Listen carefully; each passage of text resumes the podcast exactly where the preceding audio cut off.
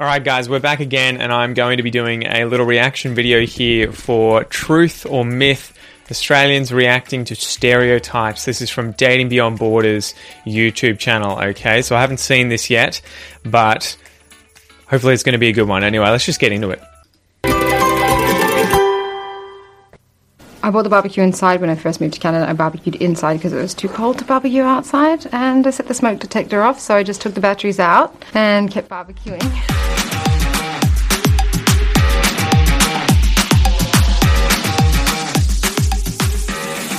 Should probably say there first. So she was talking about barbecuing, I think, inside. Very bad idea, okay? Especially if you're using coal right? Gas barbecue is probably fine, but I think there were recently some mo- carbon monoxide poisonings where people actually died in, I think it was Tasmania, where they had been using a barbecue with coal in it and they had brought it indoors.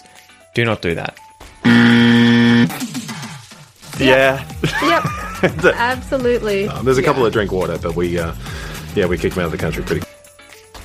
I guess I should probably do these where I say it before we get their reactions. But yeah, Australians are drunkards. There is a bit a bit of a binge drinking culture in Australia, and I definitely felt that strong when I was a young kid at high school.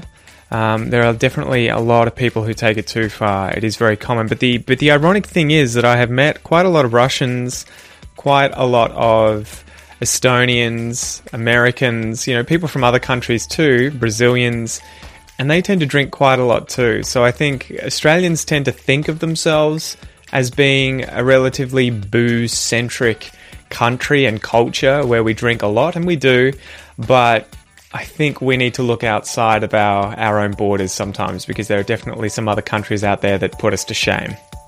Anyone below 25, I'd say, yeah. Oh, for sure, yeah. Well, from 18 to 25, and other kids. play a bit of rugby and then uh, celebrate with the lads. But crack a tinny, yeah. yeah, Cool. a couple. Did you hear what she said there? Crack a tinny. So a tinny is like a tin can of booze, right? Just a can of booze, but the slang term for them in Australia is a tinny. Or frothies, not anymore. Or frothy as well, right? Because beer froths, so we call them frothies. Blow some froth off some fro- fr- bleh, frothies? Frothies? But Blame that on the English. Yeah, they, they left us in Australia and we had nothing to do. So they went, Except fight the animals. When you're traveling to other places outside of Australia, and you can always pinpoint the Australian because if mm. they're the ones throwing up, You have to be pretty drunk. She was talking about being able to pinpoint the Aussies overseas because they're the ones throwing up. I think that tends to be a pretty strong stereotype when it comes to Contiki tours in Europe. At least when I was going through university, a lot of my friends went to Europe for six months, a year, and the stereotype was that you would go on these Contiki trips. You know, they tended to be a lot of booze, a lot of sex, and a lot of just debauchery in general. So that I'm sure that that did happen to some degree. Whether or not that's every single Australian, I find dubious. But yeah, it is it is pretty common. Although I think too the English have a pretty bad reputation in parts of Europe as well, particularly English men like Australian men, but because they tend to be able to get to Europe a lot more easily than the average Australian, they tend to get into trouble in places like Amsterdam. If you're gonna have the courage to fight like a You're a dingo. dingo. Get me out of here. yeah, I'm finding that girl really hard to understand. She doesn't open her mouth very much when she's talking. There's another Australian stereotype for you. All right, so what's this one? Aussies live a chill surfer lifestyle, are super laid back, and walk practically barefoot. Hmm, I would say some of us, especially along the surf coast, at least where I live. You know, obviously there are a lot more surfers here than in rural parts of Australia, where there are probably none. There are definitely your, your sort of hippie surfer types who are pretty chilled. I mean, in my hometown here, there are a lot of the older generation driving around in Kombi vans with Malibu surfboards on top. They'll be, you know, wearing old t-shirts, have long beards, um, you know, be smoking a fag, drinking a, a tinny down at the beach, that sort of stuff. It is a bit of a stereotype, so I would say not all Aussies, definitely not the majority of them, but along the coastlines, especially I would imagine around Perth and around the east coast of Australia, you're going to find a lot of these people at beaches. The barefoot thing is definitely a stereotype that's common in the warmer parts of Australia. I don't know if they run around barefoot in Tassie, but for instance, when my wife arrived in Victoria, I think probably Townsville as well, but when she was in Victoria and we got together, one of the things she noted was the number of people just walking around with bare feet, in bare feet, with bare feet especially in supermarkets. So not only were they doing it outside, but they would go into stores like Woolies and Coles and be walking around in their bare feet. So, yeah, that was something she noted. I always thought that was normal. Apparently not. if you're not near the beach, that's a little bit different, but we do walk barefoot. Or you, if you can't find your thongs, then yeah. I'd go to the supermarket barefoot, and someone told me that that was just very odd. And if you're not wearing shoes in Sydney, you're probably from Brisbane. I can't surf for shit. I've surfed. I know not to s- stand with my back against a wave, there you go. Yeah. You're both super laid back, as I can see. except when we're angry. yeah. Then you gotta watch out. Takes a lot. All right, Aussies have the sexiest accent ever, as perpetuated by Hollywood. Man, I think accents tends to be like beauty is in the beho- the eye of the beholder, in the beholder of the eye. Sauron is in the eye of the beholder. So you know, I don't really find Australian accents sexy, probably because I have one and I'm so used to Australian speaking, so it just tends to be the norm. If I walk outside, everyone's got an Aussie accent. Um, I think we get a little bit romanticized. It gets held up a little bit in Hollywood. I don't think because they, you know, like putting on Aussie accents or anything like that. They tend to do a bad job of that in films. Um, Robert Downey Jr., I saw your old film where you were doing it. But I remember, for instance, when I was watching the TV series Lost, there was an actress there, the blonde one, who is an Australian, and her accent stood out like a, th- a sore thumb when she was surrounded by all these Americans. And I think she was also just made out to be the, the sexy character with the sexy foreign accent. Um, but yeah, I think the stereotype is more that we see others as thinking the Australian accent is sexy. Let's see what these guys say. There's a difference though to like a Chris Hemsworth that has, you know, that nice voice and then, you know, oh, how you going, mate? That's a really good, really good point. So there are multiple Aussie accents. There are many different kinds. You know, you've got your ocker and your bogan, your general broad, regional accents versus your city accents, everything like that. I would say that the general accents are probably going to be the ones that are stereotypically liked by people. You know, maybe the broader as well, but people like Hugh Jackman, you know, Russell Crowe, although he's kind of New Zealand slash Australian. Um, and you know Chris Hemsworth, those guys with those accents tend to get put on a pedestal in Hollywood. Paul Hogan, when he was doing Crocodile Dundee, was putting on a bit of a broad accent, and uh, people seem to love that. But there are definitely, you know, your more nasal ones like Kath and Kim. That's not a very sexy accent, you know. Those nasally Australian accents, they're not very uh, hot to trot. So yeah, I reckon the broader, the broader, maybe general accents Maybe. You're maybe. seeing American actors try to do Australian accents, and then people think that's the sexy version. It's like that's not. What's a sexy Australian accent? Ah, mate, I don't know what you're talking about at all. Just um, I'm laid back. Hot. I'm cool. Yeah, Hot. Robert Downey Jr. does the best. I just want to shout out to Robert Downey. No, no, he does not. uh, one of my friends did a, a video recently where I got to see Robert Downey Jr.'s accent. Um, it would have been in the 90s. It was when he was much younger. It was a horrible, horrible example of an Australian accent. Jr. when he's obviously I also love Robert Downey Jr., so sorry, mate. You're an amazing actor, but the Aussie accent, not so much. obviously going to be watching this. I have quite a lot of luck here in Canada with the boys. I'd say it's probably to do with my accent.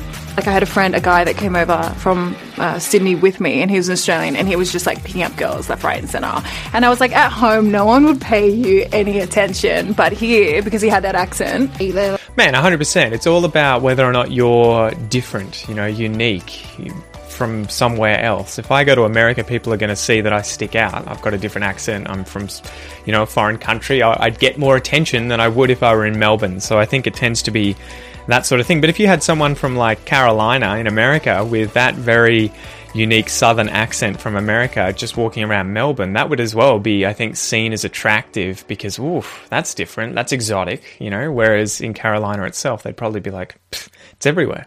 Like, what part of England are you from? And, you know, I've received that as well. I was working in a, a restaurant in Melbourne when I was finishing my, my doctorate, and I, I had that a few times where people would come in, other Australians, and ask me, which part of Britain are you from? Go figure. you're the Australian part. They You tiptoe idiot. around it and they'll go, "Oh, you a Kiwi, South Africa, UK?" Somewhere around there. Australian accents, are they sexy? Um, you be the judge. G'day.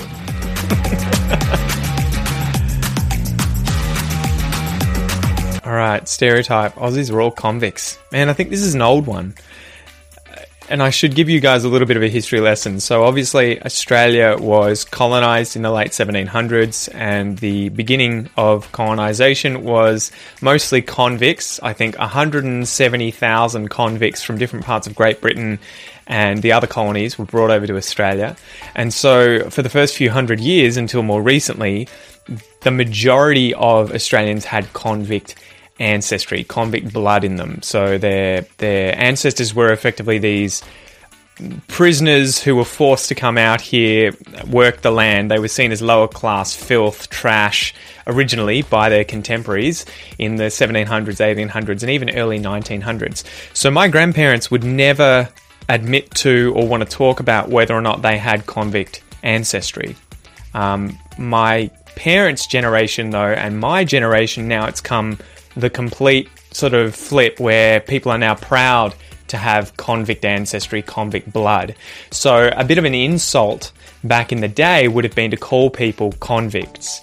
Um, so, yeah, Aussies are all convicts. Definitely not anymore because I think Australia is the country with the highest rate of immigration in the world. So, the convict blood is getting diluted. I was These acquitted. stereotypes are really real. I'm not. I am apparently. I'm I, not defended from one. I do have I should mention there are lots and lots of European descendant um, Australians who aren't from convict blood. So, you know, as well as the convicts coming over to Australia, there were heaps and heaps of other European settlers, whether or not they were from Great Britain, they could have been from Italy, Germany, um, you know, all over different parts of Europe that, that happened throughout the centuries following colonisation. So even if you see people that look like me as these white Caucasian uh, Australians, they don't necessarily have any convict blood in their ancestry, at least not directly. Convict blood. My mum's from Tasmania where they sent all the bad criminals, and I'm pretty sure one of my great uncles hid in a cave for a bunch of months because he was like an outlaw. I am not a criminal. My family history, we trace it back to Second Fleet convicts. Wow. And, and my family takes a big pride in that. Like, they're like, yeah, we're the Second Fleet convicts that came over from England to Australia. Something to mention here for you history buffs. Uh, well, I guess if you're a history buff, you probably already know. But the second convict ship to come out, the second fleet, not ship, group of ships, the second fleet actually had the highest death rate of any of the convict ships to come out here. And the problem, I think, was that they had effectively outsourced the transportation of convicts from Great Britain to Australia, where the people were paid for the number of people they took, not the number of people who arrived alive. And the other thing was that the food that they were using to feed the convicts, they could actually sell on after the fact. So the more convicts that died on the way, the more money they made. So there was some uh, abominable uh, percentage of deaths on the second fleet. And I think if I, I think I've got a book here, Hellship. I think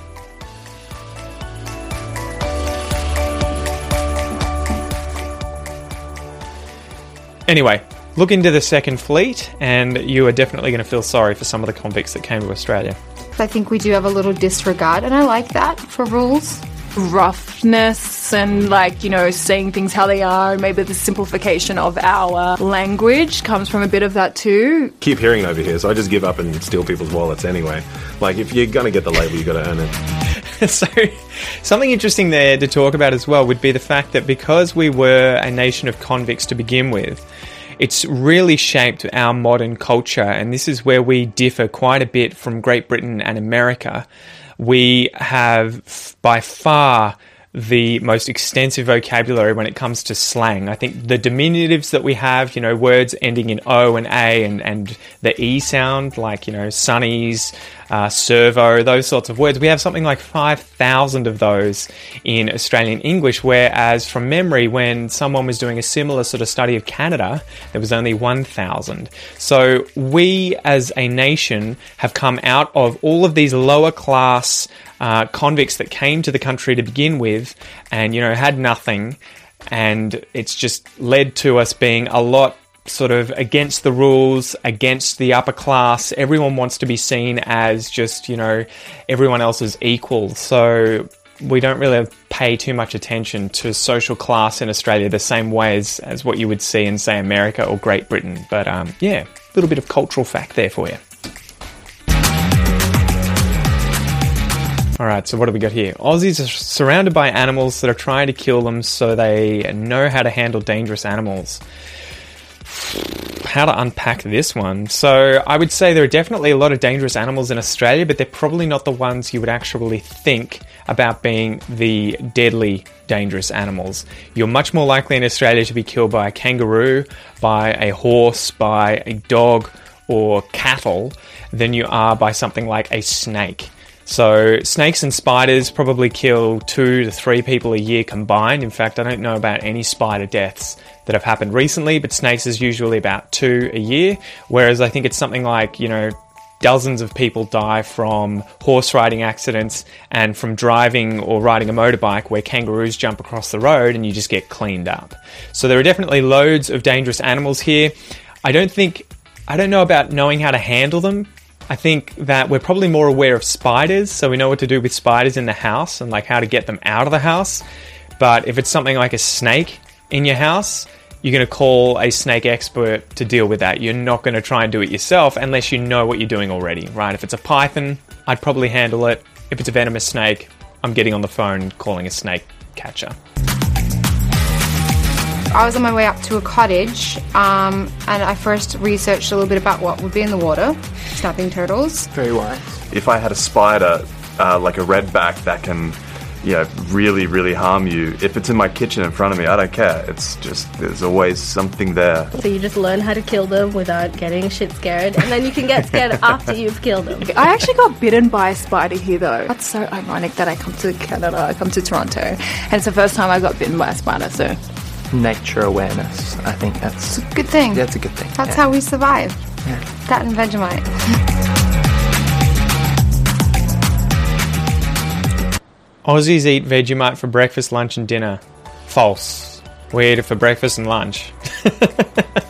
yeah, so Vegemite is something that you kind of get force fed from a young age in Australia. It just ends up being, you know, on bread, on toast in the morning and given to kids. It can be put on biscuits with margarine or butter under them as well. I remember getting those biscuits with holes in them.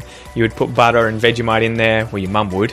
You take it to, you know, in your lunchbox to school and you would be able to press the biscuits together and get these little worms of Vegemite coming out. So I would have that for breakfast. I would have Vegemite on toast or on bread. I'd have Vegemite sandwiches, all those Vegemite biscuits. I don't think I have ever had Vegemite for dinner though, right? And we would call it tea in Australia. I hate Vegemite. Oh yeah, I love it, but I wouldn't. I wouldn't eat it oh, often. No, I used to eat it off the spoon. Oh. Like that was. I don't even like Vegemite. That's because I don't like it. I do like Promite with a Kraft single on it though. It's pretty good. So there are other versions of what we would think of as Vegemite, which come from uh, Britain. I think things like Marmite and Promite. So I think it's the same sort of thing. Yeast extract with salt in it. I don't think I've ever actually tried any of those other ones. Just Vegemite though. What does it taste like? Shame. this is probably not going to be the commercial for Vegemite, but it can be. It tastes salty. It tastes salty.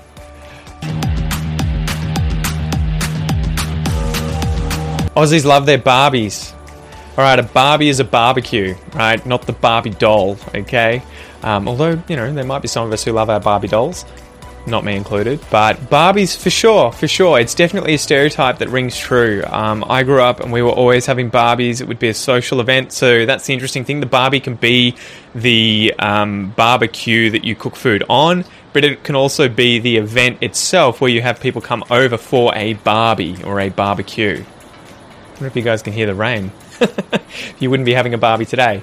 But yeah, it would be something that would happen, you know, probably a dozen times a year, maybe once a month. Um, at my parents' house now, half the time we go over there when it's not COVID and we have a dinner, dad'll just cook the food up on the Barbie outside because, you know, it's just quick and easy. Oh yeah. It's a, a good way to get everyone together. Perfect thing to do on the weekend. Uh, I think we should do like a public service announcement though for barbecues. It's not shrimp. shrimp on yeah, barbie. they're prawns. It's prawns. If I have to listen to someone say that again. So the reference they're making there is to, um, I think in the 1980s, Paul Hogan made an ad for um, Australia that was shown to Americans, where he was advertising Australia as a, a great place to come and holiday. And because Americans don't know what prawns are, which are you know the um, large crayfish that swim in the water that we eat, they call them shrimps. So the weird thing about this ad was that you had Paul Hogan saying, you know, come to Australia, chuck another shrimp on the Barbie. And, um, you know, it was so that Americans half got it and didn't look too confused, although he was holding a freaking prawn. Like, how confused can you get? I'm going to start using the back of my hand.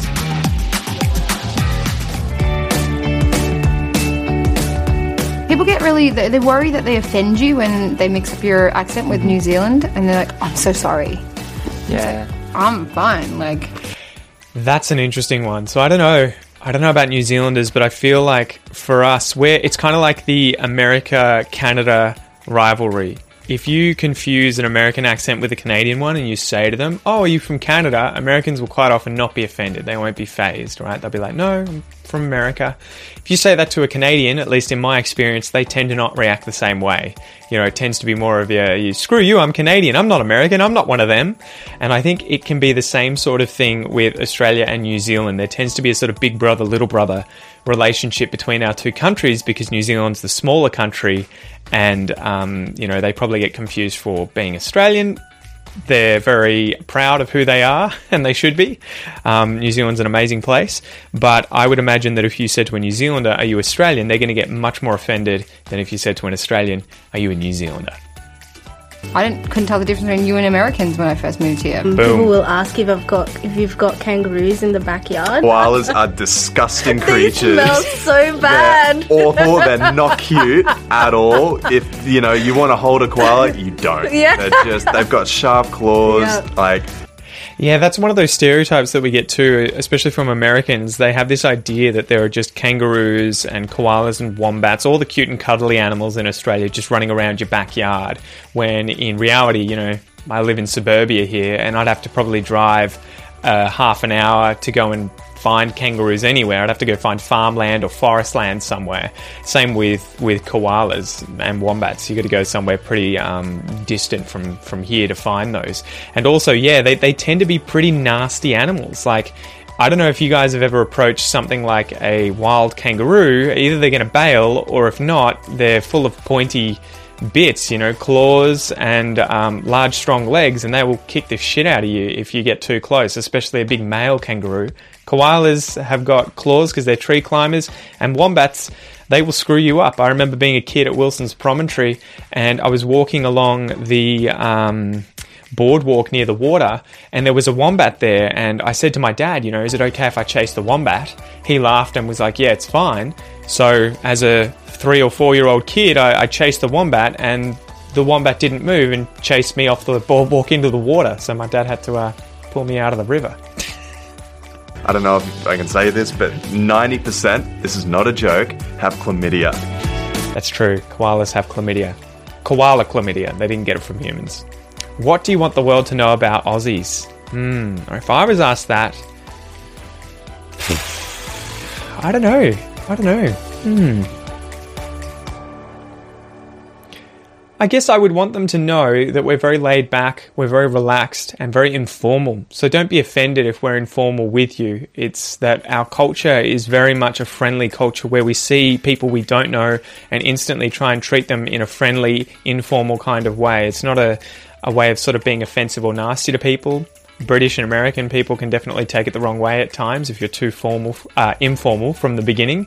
But yeah, just get used to the fact that Australians use a lot of slang. We're very informal, and we do at times swear like crazy. But it's not because we're trying to offend people. It's more that we're just expressing ourselves, right? So yeah, just get used to informality in Australia.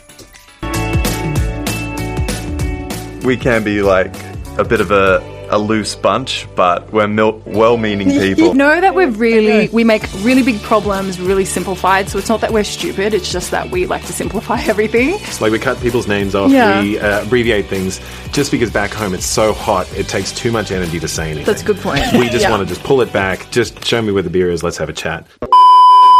Hello, audience. Hi, mom. Hi, Dad. Send this back. We're stuck in Canada. Help us. I'm just going to talk through blinking.